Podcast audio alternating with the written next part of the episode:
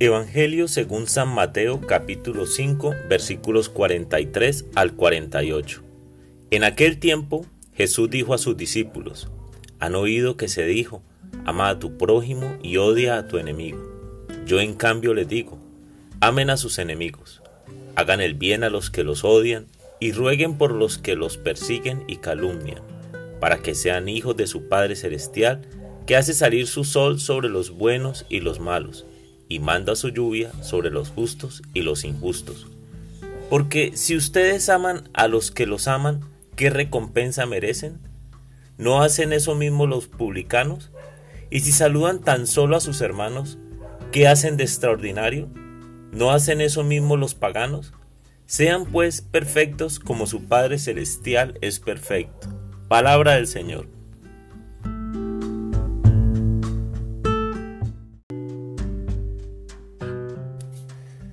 Hola mis amigos, en el Evangelio de hoy Jesús nos invita a realizar algo extraordinario que nos diferencie como seguidores de Él de aquellos que no creen en Él. Es así como nos invita a amar a nuestros enemigos, a hacer el bien a aquellos que nos odian y a orar por los que nos hacen daño. Hace un tiempo escuché el testimonio de una mujer que durante varios años fue violada por su padrastro y otras personas. Había anidado en su corazón un tremendo odio por sus hijos, por su madre. Sumida en el dolor, su refugio fueron las drogas. Pero finalmente encontró fortaleza en un hermano que oraba constantemente por ella en silencio. Y fue así como Dios le envió un hombre que no solamente la amó a ella, sino a sus hijos. Y formando un nuevo hogar para la gloria de Dios, sanó su corazón. Cuento esta historia porque su proceso de sanación llevó a esta mujer a ejercer un apostolado visitando y confortando a hombres que se encuentran en la cárcel, justamente en el pabellón de abusadores sexuales.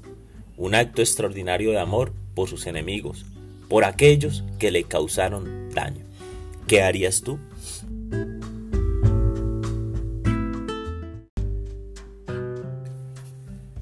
El sol sale para buenos y malos, dices tú en tu palabra hoy. Amado Jesús, ayúdame a entender eso, que tanto es tu amor, que tu amor no excluye a nadie. Tanto es tu amor, que tú amas a la humanidad por igual. Tú no amas el pecado, pero sí amas al pecador, al igual que amas al justo. Señor, quiero pedirte que nos ayudes a entender esto, para que nuestro corazón no se anide más odio. Ayúdanos, Señor. Y llénanos de tu gracia, de tu amor que transforma. Bendito Dios, te quiero alabar y bendecir en este día, por tanto amor, por este sol que sale cada día y que brilla para todos, por igual para toda la humanidad. Por eso te doy gracias por los soldados rusos, pero también por los ucranianos.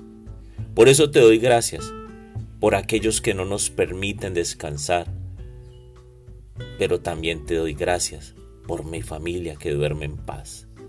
Bendito Dios, te alabo por cada día, por cada persona con la que me permites cruzar palabras, por las personas con las que sirvo en tu iglesia, con quienes trabajo, pero también con aquellos que me han rechazado en algún momento. Te alabo y te bendigo. Tú, Señor, brillas para la humanidad por igual. Amén.